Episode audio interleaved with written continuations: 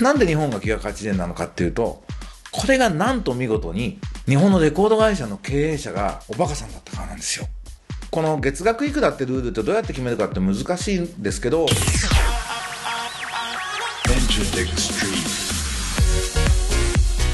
エンターテックストリート。皆さんこんにちは。一週間のご無沙汰でした。音楽プロデューサー、そしてスタートアップスタジオの代表として起業家と一緒に新規事業開発をやってます。山口のりかずです。今とこれからのエンターテックのホットトピックスについて一緒に考えていくこのプログラム。最近のニュースを紹介しながら僕なりの解説を加えていきたいと思います。えー、10分ちょっとの短い時間ですが、どうぞお付き合いください。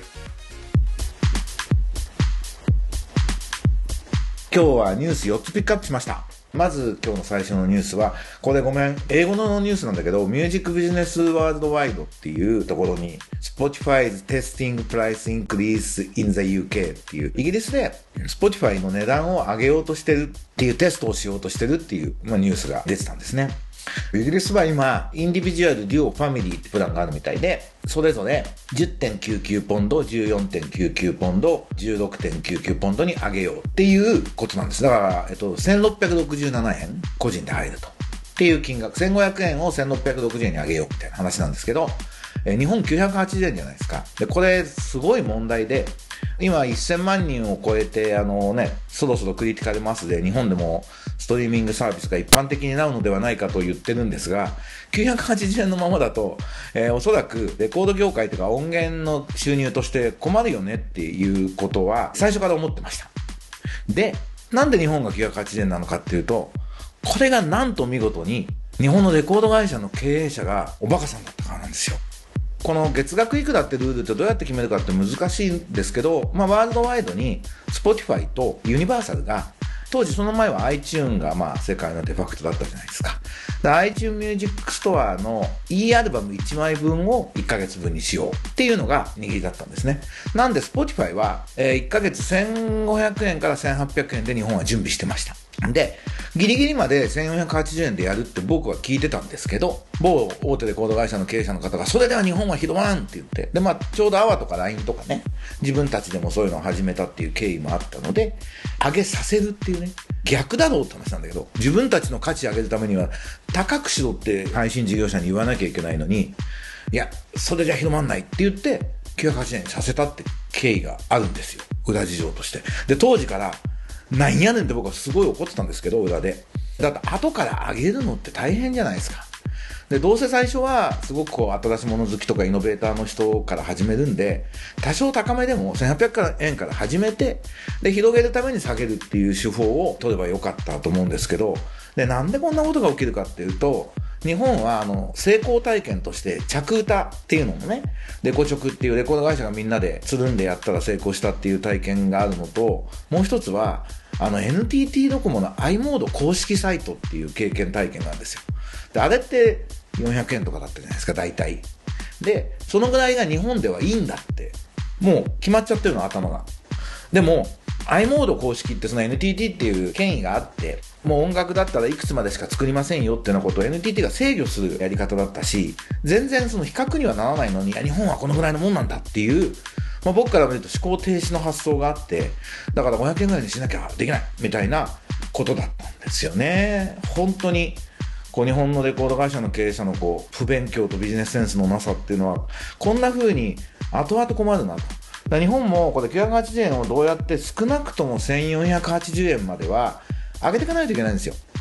人増やしながら単価上げるってすごい難しいんで、まあどうするんだろうなと思うんですが、イギリスはもともとまあまあ高かったんですね。1500円。それをまだ上げようとしているっていう取り組みが多分これ始まるっていうテストを始めているよみたいな消費者の動向を調べようとしてるみたいなニュースなんですけど、まあちょっとこの辺の動向を見ながら日本もどうしていくかっていうのも参考にできるといいなと思いました。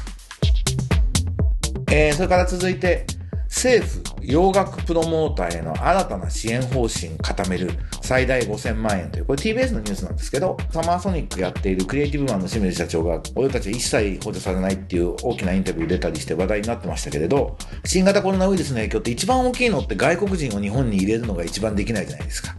だから海外アーティストの招聘公演っていうのは完全にできなくなったけど、それに関しては、まあ一切保証がなかったんですよね。で、これに対して、えっ、と、政府の方針を、支援策を考えようと。枠とりあえず5000万取ろうと。いうことで、国会議員の方もシンガポールとか台湾とか他に全部持って帰っちゃいますよ。日本のプロモーターが死んだらとか、救済をしなくちゃいけないって、梶山経済産業省が言ったっていうような記事が出てるんで、これはすごくいいことだなと思います。で、この背景は、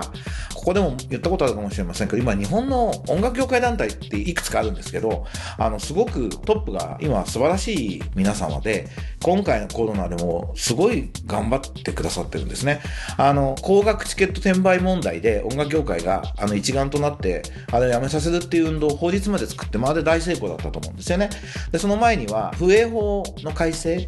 クラブが潰れちゃうって言って戦ったりとかっていうことで、まあ、業界がきちっとまとまらないと、永田町とか霞が関、日本の政界、寛解は言うこと聞いてくれないんで、音楽協会まとまってちゃんと言っていきましょう。そのためには、社会的責任を僕らも果たしていきましょうっていう流れがきちっとできてるんですね。だから、この件も、あの、コンサートプロモーター協会、音楽事業者協会、あと僕が理事やってた音楽制作者連盟、から日本音楽出版社協会っていうのは4団体が固まって随分、永田町モーデも、霞が関モーデもしてました。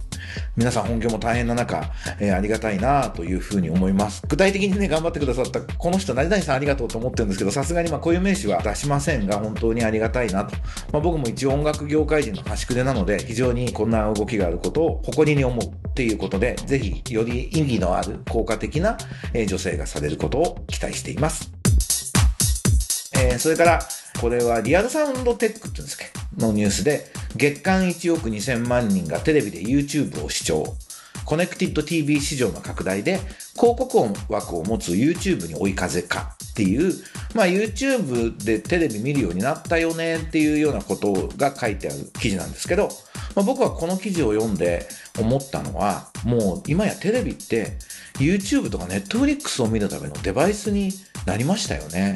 僕実はもう結構長い間家にテレビがないんで、あの家でテレビ見ないんですけど、この間ホテルに出張で大阪出張行った時に泊まった時に、最新のテレビ、コネクティッドテレビで、そうするともう Netflix ボタン、YouTube ボタン、アベマ TV ボタンとかがも、もうそもそもリモコンについてる時代になってるんですね。で、本当にだから、日本でも、こう、制作と流通をテレビ局が1個でやってるのは非常に不健全であると。これ分離しなくちゃいけませんみたいな議論ってもう多分20年ぐらいやってるんですけど、まあ、あの、メディアって力があるし、で、テレビ局って新聞社と資本関係あるんで、新聞社は政治にすごく影響力あるじゃないですか。なんで、なかなか政治の力で変えられなくて、えっと、テレビ局の利権っていうのが今、一番守られてる利権だな、既得権だなって僕は思ってるんですけど、だ既得権であぐらをかいている日本の放送局の経営者が、政治の力で、こう、なんですかね、制度的な分離はできなかったけど、ネットがテレビにつながったことによって、もう技術の力で、インターネットの力で、